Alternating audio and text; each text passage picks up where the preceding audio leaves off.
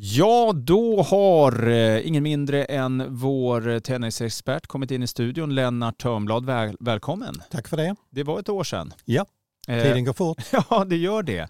Och jag minns, eller rättare sagt jag blev påmind eh, i och med att jag satt på invigningen igår, att det ösregnade just på invigningen. Igår, fantastiskt, solblå himmel. 5500 personer tog sig till invigningen. Eh, bara det, Lennart. Ja, det är, det är bevisat att det finns ett stort genuint tennisintresse i den här byn och, och lokalt också i, naturligtvis i, i Skåne och södra Sverige. Så det, det är ju roligt för att det, man går ju liksom och väntar, man känner det lite grann här i byn att folk går liksom och väntar på den här dagen att tennisen ska gå igång. Annars är det ingen riktig Båstadsommar. Nej, men nu drar det igång. Idag med damerna som har faktiskt kört igång här vid 11 eh, med första matchen. Eh, och ska vi, eh, ska vi försöka prata lite grann om damerna här generellt? Ja, det är ett startfält som spänner över låt oss säga kring 50 till 150 på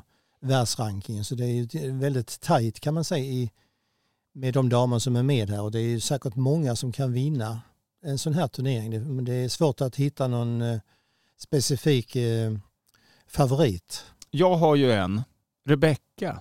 Ja, det har vi nog alla egentligen här. Det, det, känns som att det är lite dags för henne nu på något sätt. Hon, hon håller ju en jämn och bra standard och eh, skulle hon lyckas här i Båstad vore det jätteroligt för henne och för, för publiken naturligtvis. Så hon har ju kapaciteten, även om kanske inte grus är riktigt hennes favoritunderlag så har hon kapaciteten. Och med publikstöd så kan hon säkert gå långt. Hon gick väl till kvartsfinal förra året eh, och som bäst i Båstad eh, semifinal om jag inte missminner mig helt fel. Stämmer bra det, en semifinal har hon också här. Så att, eh, det, hon förväntar sig säkert och känner säkert att hon, hon ska kunna upprepa den bravaden. Hon har ju varit skadefri också nu tag. Hon hade lite problem med ryggen för ett år sedan, drygt ett år sedan. Men eh, nu tror jag att hon är frisk vad jag vet. Eh, men det finns andra i startfältet som har lite mer rutin vad det gäller att komma till finaler. Ehm, eh, där fjolårsvinnaren bland annat. Ja, det stämmer ju. Vi har ju sådana som, som Emma Navarro som en första sida till exempel och som var i final nu men förlorade med Miriam Björklund. Så att hon är ju en, en tjej tydligen som har otroligt bra eh, eh, ska vi säga, dagsform eller, eller i, i bra form nu. Och sen då Polona Herzog, eh, slovenskan som har vunnit två gånger här, visserligen länge sedan men hon är ju alltid ett namn som är pålitlig med god, väldigt god rutin såklart. Eh, startfältet just för matcherna idag. Eh, just nu pågår då, eh, vilken match, nu har inte jag eh, eh, själva det framför mig. Vi ser vilka det var, det var Emma Navarro mm. eh, som eh, ställs mot, om jag nu fick upp det här. Ja, det var jag som eh, satte dig lite på pottan, eh, pottan där. Men... Ja. Emma Navarro eh, toppsidade och det är lite märkligt att en toppsida går in redan först, i första matchen första dagen. Det brukar liksom vara onsdagsspel men det kanske finns något skäl till det säkert. Ja men kan det vara eh, på grund av att de eventuellt spår lite regn här? Kan ju vara så att man vill eh, hinna med och hon har kanske haft önskemål också om att få spela i början. Eh, kanske utvilad också eh, när hon kommer hit. Hon möter ju Polina Kudermetova. Mm. En tjej som inte är speciellt välkänd. Nej okej, okay. så där ska hon damma av det Man för. tycker det ja. Mm, ja. Mm. Men, men tennis är oftast inte bara att spela av matcherna. Nej, och framförallt på grus kan ju liksom allting hända. Det är slitsamt och det är vädret och vinden och sådant. Eh, värme, kyla spelar alltid roll. Så att eh, det är många faktorer som har betydelse i, på, i grustennis. Eh, apropå att jag eh, pratade om regn där innan, det var mycket på grund av att eh, pressmeddelanden till alla sponsorer som eh, vi är då, eh, som vi fick, så stod det nämligen att eh, eh väderprognos, eh, mulet eh, och sedan lite regn. Och att de redan nu eh, spår regn. Va, vad gör det för själva tävlingen om det skulle fortsätta?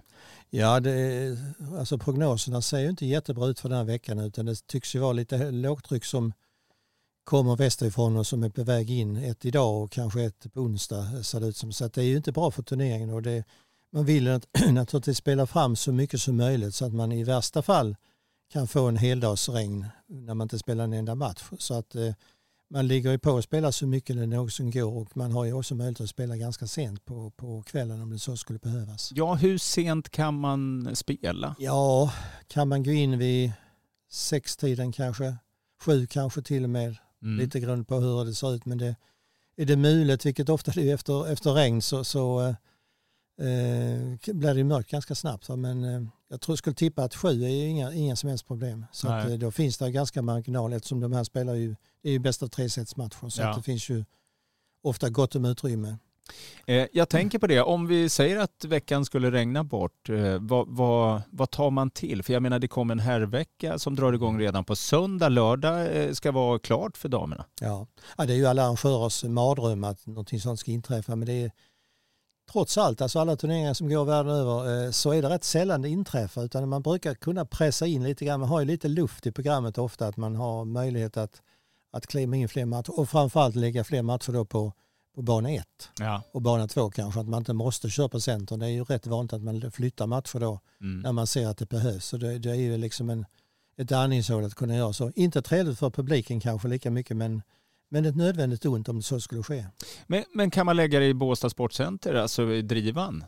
I ja. värsta fall? Ja, Inomhus alltså? Ja, ja jag, tror, nej, jag, tror inte man hade, jag tror inte man går in och spelar. Det tror jag, jag, jag, tror aldrig det har hänt. Är det en grusturnering så är det en grusturnering. okay. Det kan man göra på lite lägre nivå i tävlingstennis. Att ja. man, man går in, låt säga SM och, och kanske sådana tävlingar, men inte på ATP vet jag eh, nivå. Jag har aldrig hört talas om att man går in. okay. Utan man får då spela på blöta banor och ja. kanske lite halkiga banor och pressa in det. Ja. Men man har ju även eh, nedre banorna i allra värsta fall att ja. ta till. Va? Det har ju mm. hänt att man fått lägga någon Eh, match där. Så att man kan sprida ut det på rätt många banor för att klämma in det på, på tid. Mm.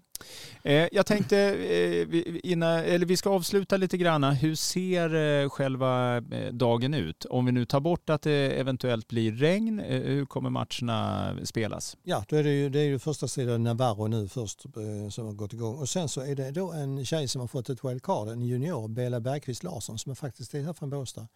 Mycket duktig junior. Mm. Ja, hon kanske inte är från Båstad, men hon är i alla fall, hon går på Båstad tennisgymnasium här.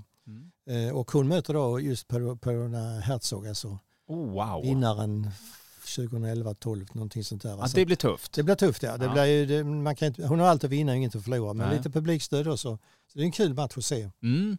Eh, och sen har vi då på, eh, på bana två så har vi då faktiskt en, en eh, helsvensk dubbel då med Kajsa Heinemann och eh, Kajsa Rinaldo Persson på ena sidan nätet och Jacqueline Kabay Avad och Lisa Saab på andra sidan nätet. Så en helsvensk dubbel där på, på eh, Ja men det är lite ja, roligt är sådär roligt, direkt. Ja. ja. Eh, direkt. Eh, men eh, när spelar den? är det första dubben så borde ju den gå igång? Andra match ah, okay. på bana 1 så den kan ju kanske vara igång vid ett-tiden om ja. inte regnet kommer. Nej, nej, men då håller vi tummarna för det. jag tänkte avslutningsvis Lennart, vi kommer prata många gånger de här två veckorna framöver, men vad har vi svenskarna, svenskorna? Hur, hur, eh, ser det ut förutom då Rebecka Petersson som ja, vi har, vi har pratat ju, om? Vi har ju sex eller till och med var det sju till och med nu blev det eh, svenskar i startfältet vilket är väldigt roligt. Och då är förhoppningen att någon eller några helst då naturligtvis, men helst med Rebecka och kanske Kajsa Heinemann och eh, eh, Miriam Björklund, de ska kunna avancera åtminstone några omgångar för turneringens bästa. Mm. Så att med så många svenskar så, så ska ju inte de kunna åka ut i första omgången. Det, det skulle vara otroligt. Ja. Och det behövs ju liksom att de är med till, till onsdag, torsdag, helst kvarten eller semifinalen på fredag också. Mm. Så att, eh, och de älskar ju såklart att spela i Sverige. Ja. Så är det ju med alla, att kunna visa upp sig på hemmaplan, det är ju allas dröm. Så att, eh, men vi kan inte ha för stora förhoppningar. Vi, vi lägger lite tyngd på eh, Rebeckas axlar, det tycker vi har med all rätt att göra. Ja. Ja men vad härligt. Lennart, det låter verkligen som du ser fram emot den här veckan. Ja, det ska bli kul. Mm. Ja, det ska, eh, håller jag helt med. Eh, jag tackar dig Lennart eh, för nu så hörs vi lite senare under eh, eftermiddagen här och eh, eh fortsätter prata om eh, Nordea Open.